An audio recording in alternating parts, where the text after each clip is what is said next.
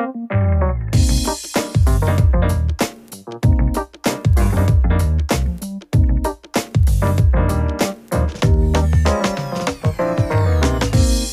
den, vážení posluchači. Vítejte u dalšího dílu našeho podcastu Podvěží.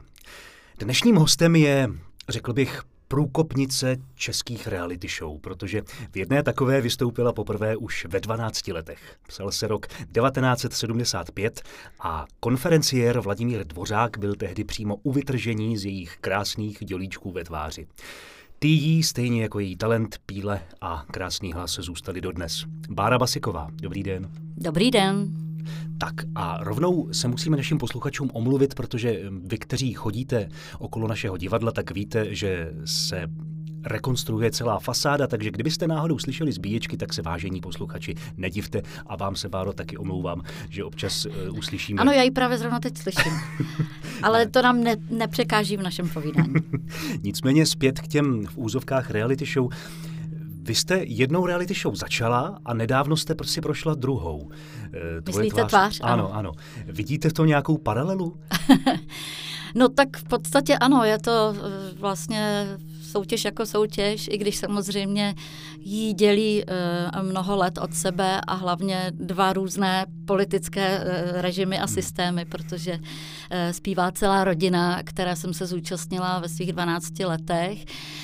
Eh, byl prostě socialistický eh, pořad jo, a Eh, v době totality to byl jeden z mála zábavných programů, který, který tady fungovaly. Nicméně je to, je to legrační v tom, že já jsem skutečně tehdy jako už chtěla být zpěvačkou a přemluvila jsem celou svoji rodinu, abychom se té soutěže zúčastnili. Oni tam šli jenom kvůli mě. Takže ten podnět vznikl od vás? No samozřejmě, samozřejmě. A protože to rodinné družstvo muselo být jaksi generačně odstupňované, tak jsem musela přemluvit bráchu a maminku a dědečka, abychom se tedy jaksi, eh, jak, abychom generačně odpovídali těm pravidlům a kritériím.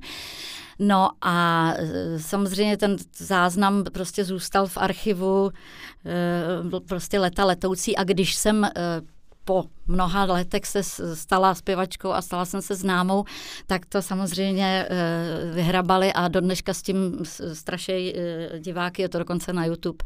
Eh, vlastně moje první televizní vystoupení, no prostě 12-letá holka, že, která chtěla být zpěvačkou a to jsem tehdy nevěděla, že se tou zpěvačkou opravdu hmm. stanu. No a když jste na, připomenul tu tvář, tak tvoje tvář má známý hlas, je myslím opravdu jako fenomén. Myslím si, že ani nikdo nečekal, že to bude mít takovýhle hmm. eh, divácký úspěch a sledovanost.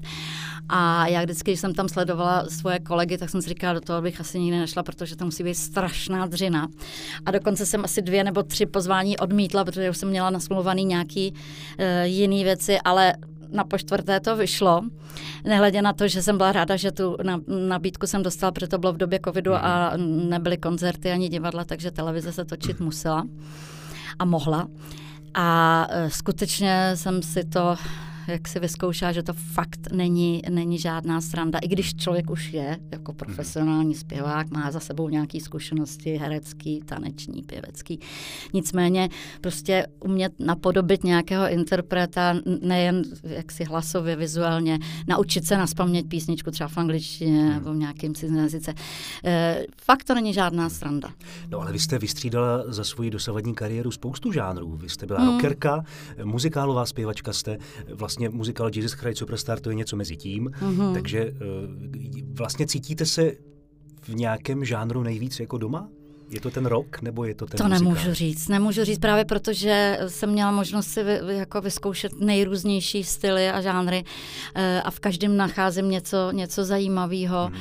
a právě to střídání a to kombinování, eh, nebo mít tu možnost to kombinovat a s, různě hmm. propojovat, tak to mě na tom jako baví hrozně moc a ne, nemůžu vůbec preferovat mm, nic z toho eh, konkrétně, protože všechno má, má něco v sobě zajímavého. Takže ta tvář byla vlastně ideální, protože tam to bylo každý týden něco jiného. Hmm, úplně. Přesně tak, přesně tak.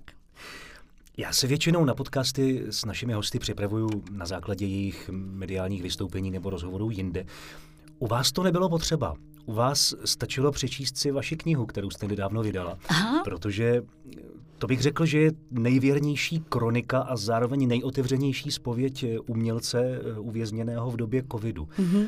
To Bra... jsem ráda, že to tak oceňujete, že to tak berete, protože já si myslím, že skutečně je to kronika doby, že, jo? Mm-hmm. že to na, navždycky zachycení eh, těch dvou let eh, a z mého pohledu jako, jako eh, kumštýře, který prostě přišel o práci. A zároveň je to tedy, jak říkáte, i hodně jako můj otevřený osobní, eh, moje osobní spověď, protože se tam přiznávám ke všemu možnému. A líbilo se vám to? Moc a já jsem byl tak právě děkuju. překvapený, jak moc jste otevřená. Mm-hmm. Byla to určitá forma nějaké terapie v tom covidu? Možná jo. Ale já s tímhle nemám jako problém, když něco chci říct, tak, tak to řeknu naplno. A samozřejmě je spousta témat a třináctých komnat, který mám eh, a nezveřejním je. Ale hmm. tady všechno to, co jsem napsala, tak prostě jsem s tím neměla eh, vůbec problém to takhle jako propálit a uh, brala jsem to prostě jako, že to, je, že to patří do toho, do toho deníku, nebo že to je prostě můj uh, způsob a styl seberealizace a uh, nikomu to nevnucuju. Samozřejmě ty ohlasy byly uh, různý, ale musím říct, že samozřejmě byly uh, především kladný, což mhm. mě moc těší. No já si nedivím, protože myslím si, že málo která a když použiju, použiju eh, to slovo, které nemám moc rád, málo která celebrita eh, opravdu se odváží k, k něčemu takovému. Takže poděkování Děkuju. a gratulace. Děkuji moc. Mimochodem, teda, abych, abych, eh, aby posluchači viděli, bavíme se o knize, která se jmenuje Když skočíš, já taky. Přesně tak. Která vznikla vlastně díky covidu. Mm-hmm. Je to mhm. takhle musím říct, protože když přišel březen 2020 a Víte to sám, všichni ano. jsme ze dne na den přišli prostě o práci. Situace, kterou jsem v životě nezažila a uh, myslela jsem si, že ji ani v životě nezažiju, protože jsem říkala, co by se tak asi mohlo stát, abych uh, musela přestat zpívat. Nic mě nikdy nenapadlo. Uh, no a najednou to tady bylo a všichni jsme z toho byli velmi vyděšení a já jsem byla úplně, já jsem propadla panice. Teď jako jsem si říkala, co, co, co budu dělat. A moje dcery, uh, už dospělé ženy, mě říkali, víš, když mami, tak teď piš. Teď můžeš psát, protože jsem vždycky psala, už jsem kdysi jednu knížku napsala, psala jsem různý fétony, povídky, básně a tak dále, písňové texty. Tak mi řekli, víš, nikdy jsi na to neměla čas kvůli zpívání a rodině šlo psaní pořád stranou, tak teď si sedni a piš. A já jsem říkala, nevím, co mám se, no tak prostě co tě napadne. No tak jsem začala psát eh, blog, holky mm-hmm. mi mhm. založily internetový blog.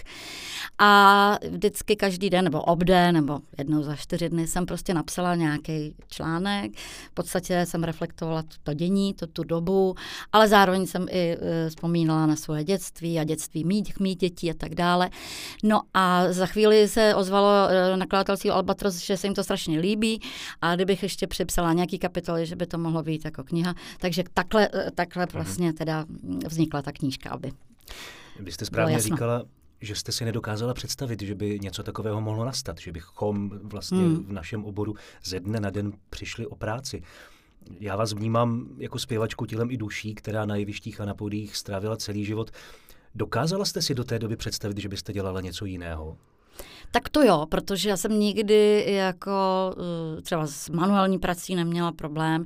Já jako studentka na střední škole jsem chodila hodně na brigády a eh, jako nevadilo mi prostě někde pomáhat. Dokonce i v dobách eh, největší slávy Stromboli, kdy, kdy jsme prostě vyprodávali sportovní haly, ale ty honorářely nebyly, nebyly zas tak úžasný, tak já jsem jezdívala po koncertě do jedné pražský vyhlášený luxusní vinárny Mate nádobí a tam jsem dostala za tu noc eh, větší honorář než za ten koncert. Takže ne, neměla jsem nikdy s tím problém a říkala jsem si, že kdyby, kdybych nebyla zpěvačka, tak eh, bych určitě chtěla uh, něco tvořit, něco vyrábět, nebo podnikat třeba v oblasti módy, uh, třeba vyrábět parfémy, nebo mě vždycky hrozně lákal film, takže jsem chtěla třeba točit.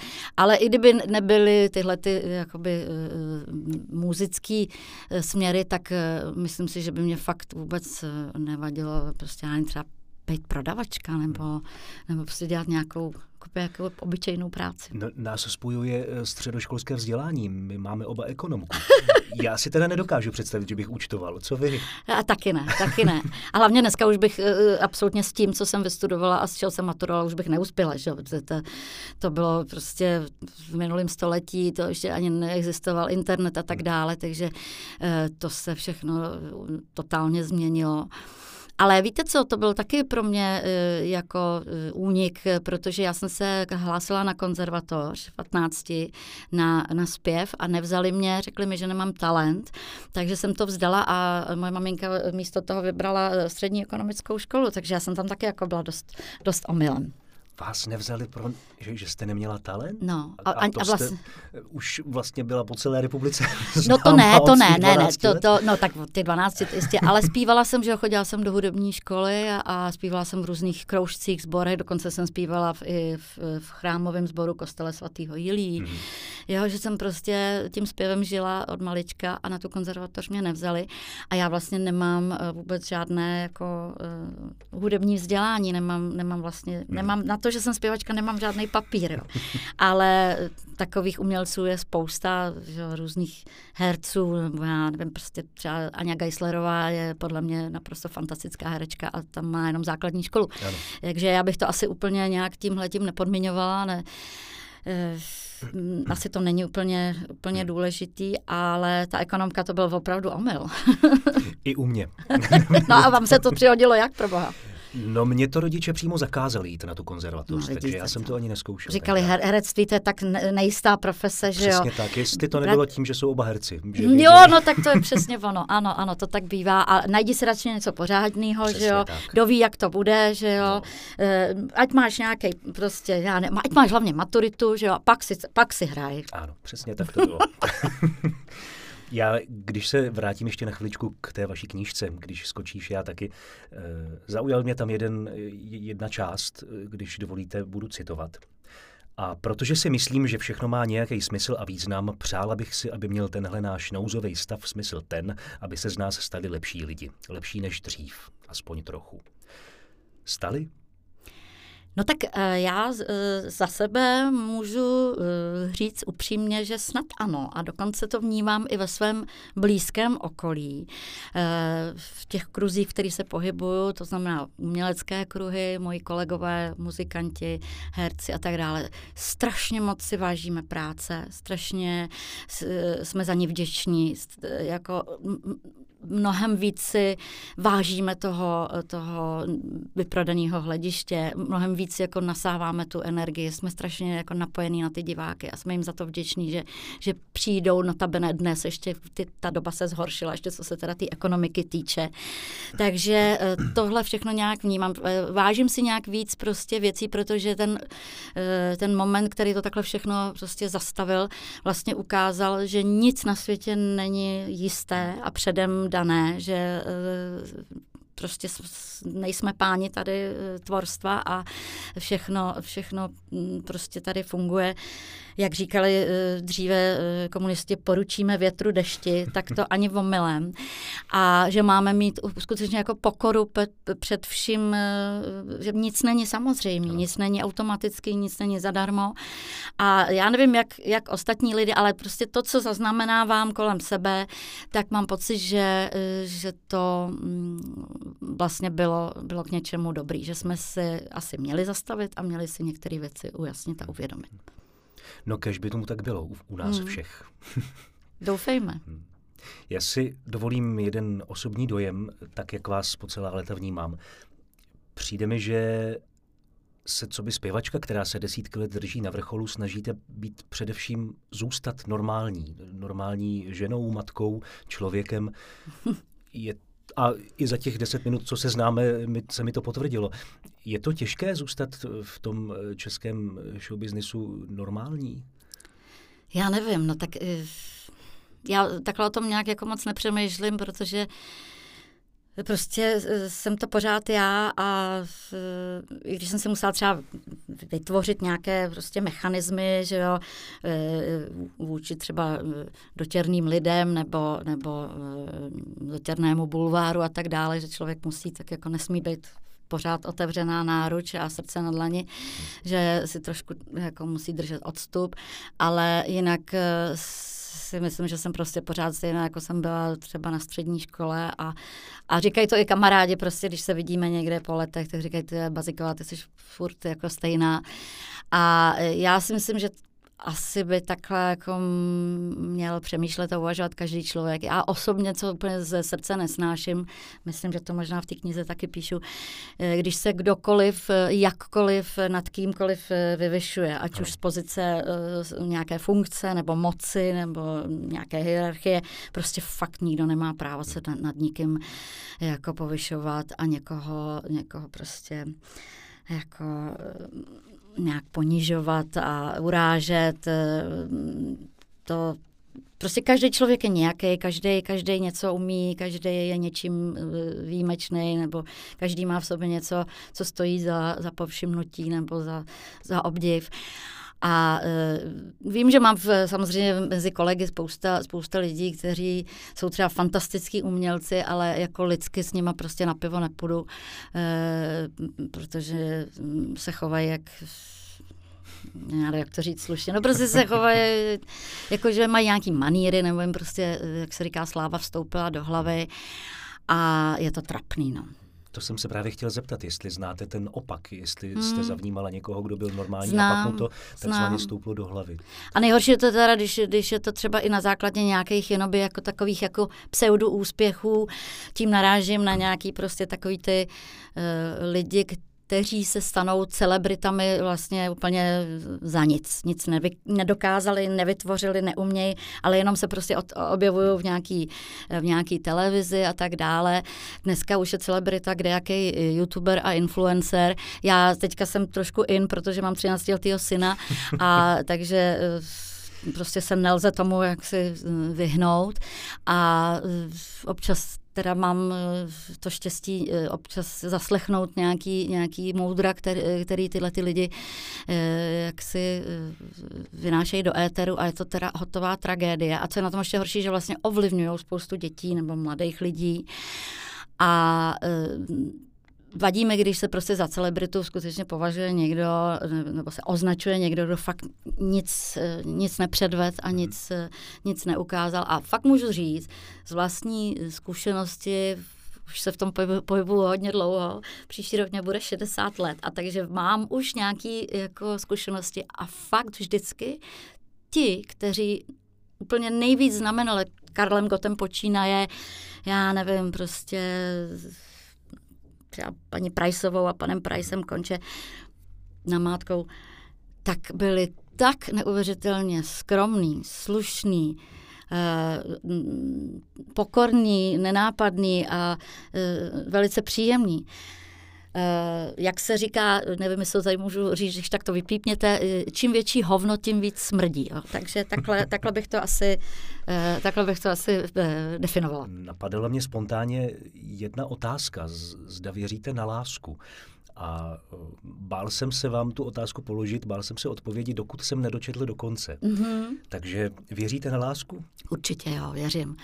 Láska je prostě nádherný cit, nádherný uh, Eh, opojný moment a eh, i když třeba člověku někdy v životě nějaká eh, láska jaksi nedopadne dobře nebo prostě je to láska s smutným koncem, tak pořád je to láska, kterou třeba měl možnost prožít a každý člověk, který prostě lásku zažil, tak se dostal úplně do uh, jiné dimenze a určitě ho to obohatilo, uh, povzneslo a ta láska je všude přítomná. Já si myslím, že to jako neřešíme eh, jenom lásku jako partnerskou, že Teď prostě může být láska rodičů k dítěti a uh, láska dítěte k mamince, k tatínkovi, láska dvou starých lidí, kteří spolu strávili celý život, láska dvou sourozenců. Prostě myslím, že láska má skutečně mnoho a mnoho, mnoho podob a je to pořád uh,